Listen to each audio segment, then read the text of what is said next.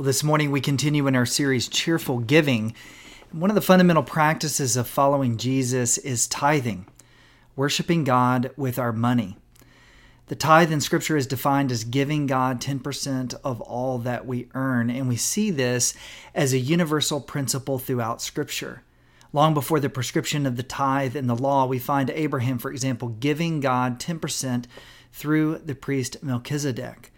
We find the specific command to give 10% in the law of God, places like Leviticus 27, Numbers 18, and Deuteronomy 14.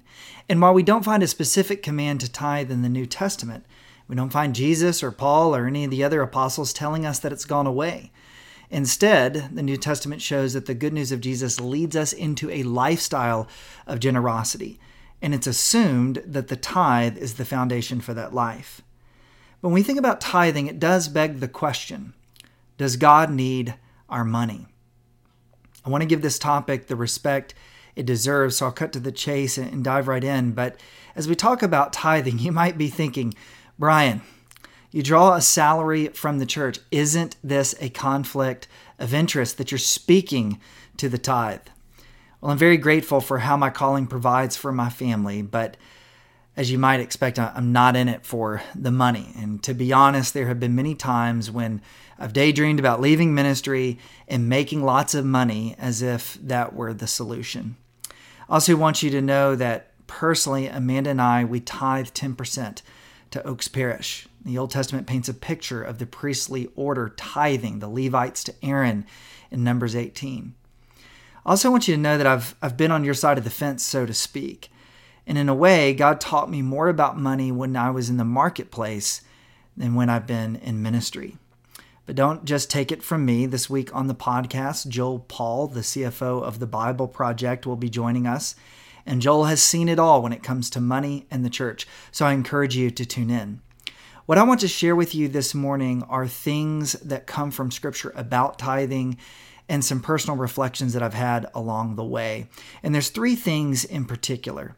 First, tithing joins us to the heart of God. Second, tithing joins us to the grace of God.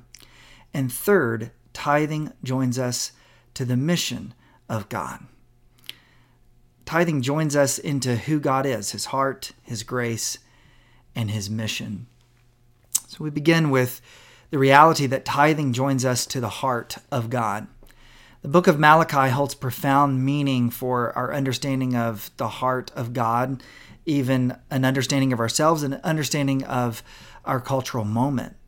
The last book of the Old Testament, Malachi, was written somewhere between probably 458 to 433 BC. Scholarship concludes that Malachi was likely a contemporary of Ezra and Nehemiah. You might be familiar with those names, perhaps not, so let me put that into context. Israel's monarchy had its heyday around 1000 BC under the reign of King David. And with a few exceptions, every king within Israel between David and Malachi turned away from God to varying degrees. And incidentally, their mistrust of God often had to do with money or how they used money to try to obtain security. Ultimately, by 586 BC, the people of God are given over to the objects of trust and are taken as slaves into exile, first by the Babylonians, who are then overtaken by the Persians. The city of Jerusalem, its temple, the wall, all of its infrastructure are all destroyed. Yet through prophets like Isaiah, God promises to bring his people home, to restore Jerusalem, to never cease in his unfailing love. And it's through the exiles that return to the promised land that this work of restoration begins.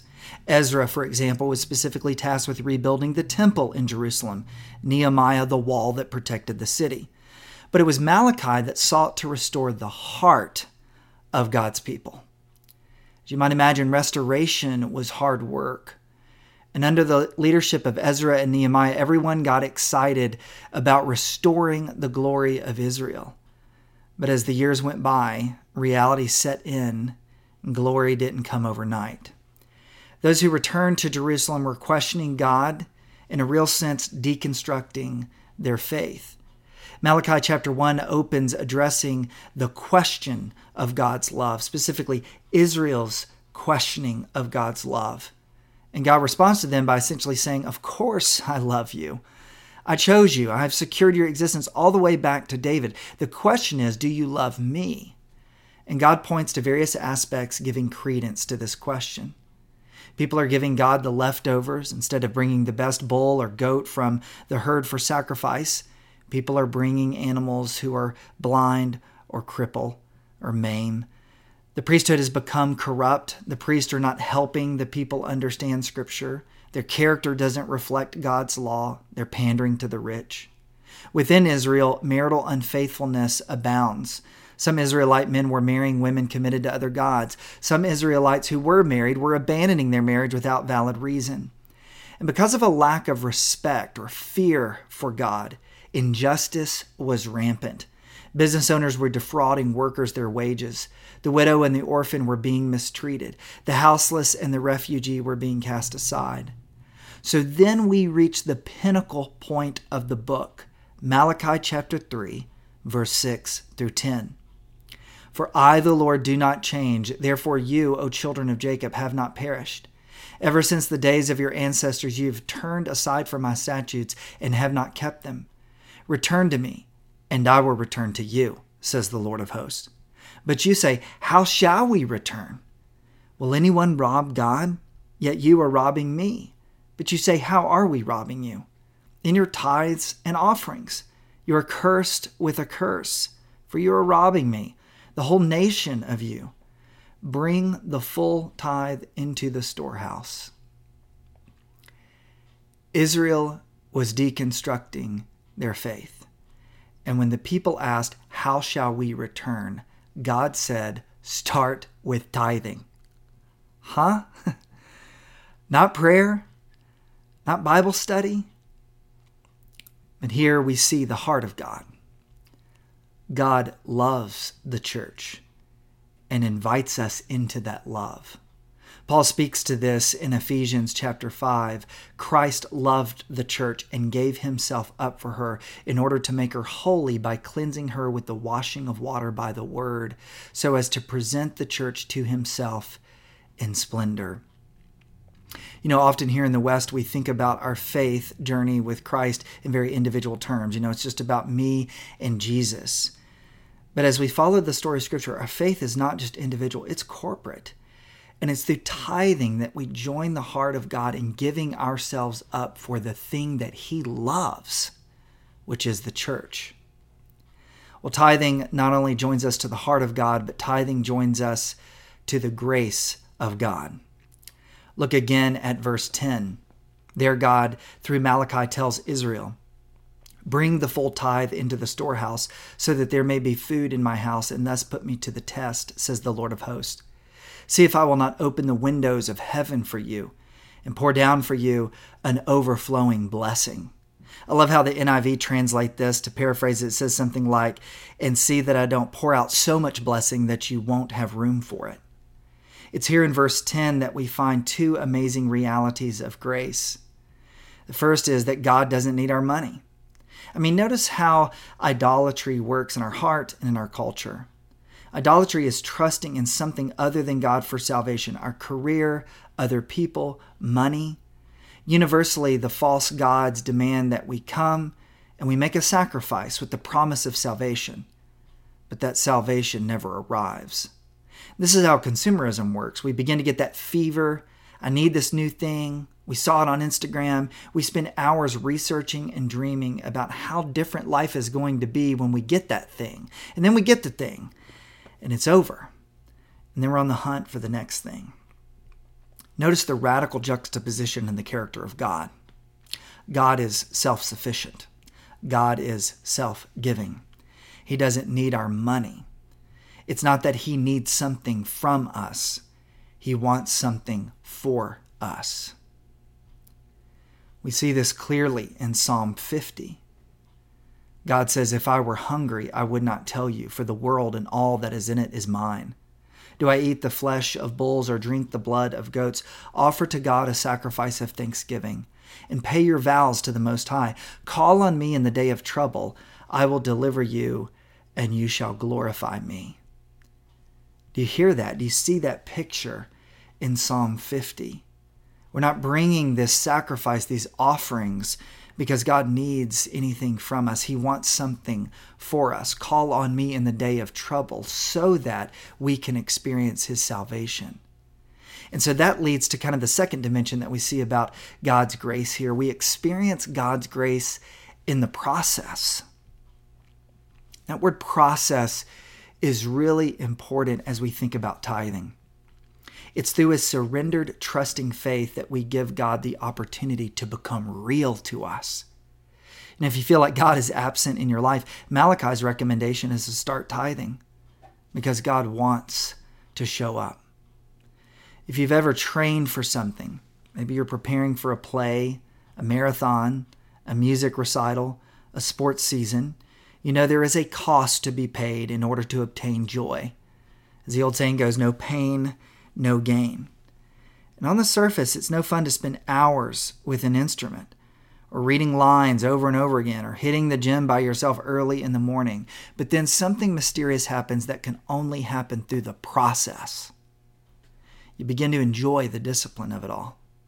You begin to notice a competency that builds, your capacity expands, and that growth prepares you for the pivotal moment, whether that be the performance, the race, or the exam. When God tells Israel, Test me, He's inviting us into this process. Yes, you will pay a price. And sometimes I've thought to myself, how can my neighbors buy that new car or take that vacation? And then it dawned on me I gave up those kinds of things when we tithed. No doubt there is a price to be paid. But watch what happens when you faithfully commit 10% to the Lord. You begin to notice the changes that happen in your heart. You begin to open the door for God to show up, to really show up in your life. Psalm 78, another psalm, shows us how we experience God's grace in this process. Here again, God is speaking to Israel for their failure to trust Him in faith. Psalm 78, verse 10 and 11, they did not keep God's covenant, but refused to walk according to His law. They forgot what He had done and the miracles that He had shown them. They forgot. They forgot what He had done. They had forgotten about the miraculous ways that He'd worked in their life.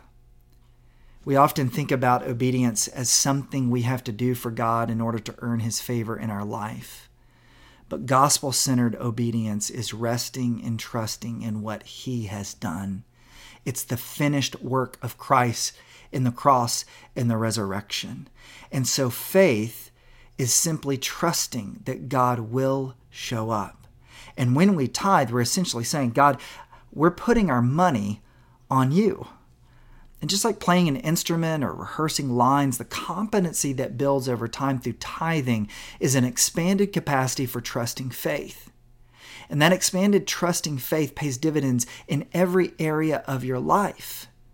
You begin to realize that if you can trust God with your money, you can trust Him for everything else for what's unfolding in your career, the future of your children, the brokenness that you've experienced in, this, in your story, the haunting sin in your life. You know, in the early days of our marriage, our church was walking through a sermon series much like this one. It was the first time I'd ever heard biblical teaching on tithing and generosity. And it was during that series that we received a support request from a missionary. And I took a look at our bank account. Amanda and I had $75 to our name. And I remember sitting at my desk in our guest bedroom, and I said to God, Okay, you said to test you, and you would pour out so much blessing that we wouldn't have room for it. My parents were coming in town that weekend. I think it was probably the first time that we'd ever hosted them. And so I said to God, I'm going to empty our bank account. I'm going to write a check for $75. And if you don't show up, we're not going to have groceries. I write the check. I lick the stamp, I throw it in the mailbox. My parents arrive on Friday evening and I help them unload the suitcases from our back seat. And then they say to me, Can you help us with one more thing? And we go outside, they open their trunk, and it's filled with groceries. And we bring them into our apartment. And it was literally so many bags of groceries that we didn't have room for it in our kitchen. And I remember putting grocery bags on our washer and dryer units. It started to build a muscle, a muscle of trusting faith. Is at that time that our church was conducting a capital campaign along with this series on generosity. And I get really excited about things, uh, sometimes overly excited. Amanda kind of has to pull me back and, and rein me in. But Amanda and I decided together to commit a significant amount of money to the campaign each and every month. Maybe it was foolishness. But it was at that time that we just started thinking about going to seminary, and we knew that that was going to cost some money. But I remember praying, God, we're going to give so significantly that if you don't come through, if you don't show up, we're going to be doomed. About a year and a half later, we're in our final months working in Atlanta. We decide that we're going to seminary. We make the commitment. We have no money saved up. We find out we're pregnant with Ellie. I'm struggling to find a job. I'm trying to figure that out. I remember staying up at night, walking the floors of our apartment, talking to God about how in the world it was all going to work out. And then one evening, my phone rings, and it's my mom who goes on to tell me that someone who wanted to remain anonymous approached my parents and wanted to pay for the entirety of my seminary tuition. I think so many times we get faith wrong. God just wants to show up in our lives. And tithing joins us to the grace of God. Third and finally, tithing joins us to the mission of God. And this really gets at the power of constraints. You know, we often believe that the pathway to flourishing is the removal of constraining influences. Let's get rid of rules, boundaries, let's move toward absolute freedom. But in a review of 145 empirical studies, scholars at Harvard Business Review found just the opposite. They found that individuals, teams, and organizations alike benefit from a healthy dose of constraint. For example, they reference GE's electrocardiograph, otherwise known as an ECG. This device revolutionized cardiovascular care in rural areas. Engineers began, coincidentally, with a set of constraints. The device had to include the latest technology, cost no more than a dollar per scan. It needed to be battery operated and small enough to fit in a backpack. The team was given a $500,000 research budget, pretty limited for a product like this, and a timeline of only 18 months. The engineers were not successful despite these constraints, but because of them. They conclude when there are no constraints on the creative process, complacency sets in, and people follow what psychologists call the path of least resistance. They go for the most intuitive idea that comes to mind rather than investing in the development of better ideas. Constraints, in contrast, provide focus and a creative challenge that motivates people to search for and connect information from different sources to generate novel ideas for new products, services, or business processes. It goes to the point that constraint is the mother of innovation. And could it be that part of God's design in giving 10% is that it causes us to be more intentional about the other 90%? Jesus gets at this very point in Matthew chapter 6. He says, Do not store up for yourselves treasures on earth where moth and rust consume and where thieves break in and steal, but store up for yourselves treasures in heaven where neither moth nor rust consumes and where thieves do not break in and steal. For where your treasure is, there your heart will be also. Notice the power of constraints there. Most of the time, we want life to follow our emotions. We want to feel good about something before we make a commitment. Jesus tells us to do just the opposite, especially with money. Commit your treasure to God and then watch what it does to your heart. Isn't this the nature of discipleship, of trusting faith? You know, the disciples of Jesus had no idea what they were getting into, but the first step was simply come, follow me. And when they made that initial commitment, it shaped the entirety of their life. You know, working on this series, it led me to a comprehensive review of my own financial life. I started tracking our budget more closely with an app that even goes back and organizes historical data. I discovered that there are things that we shouldn't be paying for, parts of our budget that need to move up, parts that need to move down, and end up finding a good deal of even buried treasure.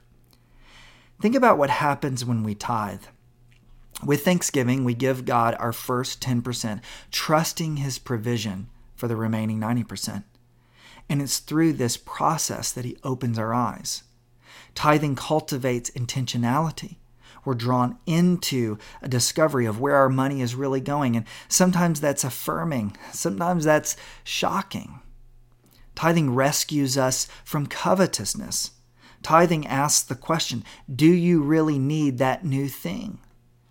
We realize that salvation is found only in God, not in the Apple VR headset, for example. Tithing also inspires a lifestyle of generosity. Tithing brings about financial sobriety. This is something we so desperately need in our culture. And when our head is clear about where our money is going, and our heart is free from pining after things that we don't need, we find as a result that we've arrived at the kingdom of heaven. And then we begin to ask really fun and crazy questions. What else can I give to? What else can I give away? Tithing becomes the training wheels for a lifestyle of generosity. Our vision as a church is really aiming to be an obedient response to the issues that Israel was dealing with in Malachi chapter 3. As a church, our vision, our long range vision, is that we want to grow as a community pursuing God's justice and healing for the nations. And a key part of that vision has to do with money. Our goal by 2025 is to give away 25% of our annual budget to gospel centered ministry to the least, the last, and the lost. This year, we're in year three of that plan. We're giving away 15% of our budget. That's approximately $40,000 that's going out the door to ministry in our city, our region, and the world. And certainly, this commitment constrains us it has us saying no to certain self serving interests as a church. And yet, it's yielding beautiful fruit. In our city, as we come alongside our houseless neighbors with Family Promise. In our region, as we support church planting all over the Pacific Northwest. In global places like Malawi, where we're supporting the training of a new generation of indigenous pastors and helping to provide healing to women traumatized by abuse. Constraint requires intentionality, but it yields the beauty of the gospel. And us as a church accomplishing this vision can only come about through our collective faithfulness in tithing. I want to close with the third application question in your worship guide. Take a moment this week to check in on your tithe. What action do you need to take? I did that this week. I want you to know that I'm not asking you to do anything that I haven't done myself. And in checking in on my tithe, I discovered that we're just under 10%. We need to bump it up. But I ask you this question not because God needs anything from you, but because He wants something for you. You know, it's sometimes asked, what if I can't give 10%? I would suggest that it isn't a matter of math, it's a matter of trust. Whatever you think, whatever you think you don't have, whatever mistakes that you've possibly made with debt or challenges that you're facing with debt, do you trust that God loves you enough to abundantly provide? Bring the full tithe into the storehouse so that there may be food in my house, and thus put me to the test, says the Lord of hosts. See if I will not open the windows of heaven for you and pour down for you an overflowing blessing. Let me close with a prayer of financial trust and we've been using throughout this series. Heavenly Father, we're grateful for all that we have. It is truly a gift we never deserved. And though we have some goals and dreams, we're totally content, even in times of suffering, because our identity is secure in your Son. In every situation, we lean on you and trust in you for provision. Although our own planning and hard work plays a role, our heart and life are full of generosity, animated by love for those in need even when it costs me dearly. In your name we pray. Amen.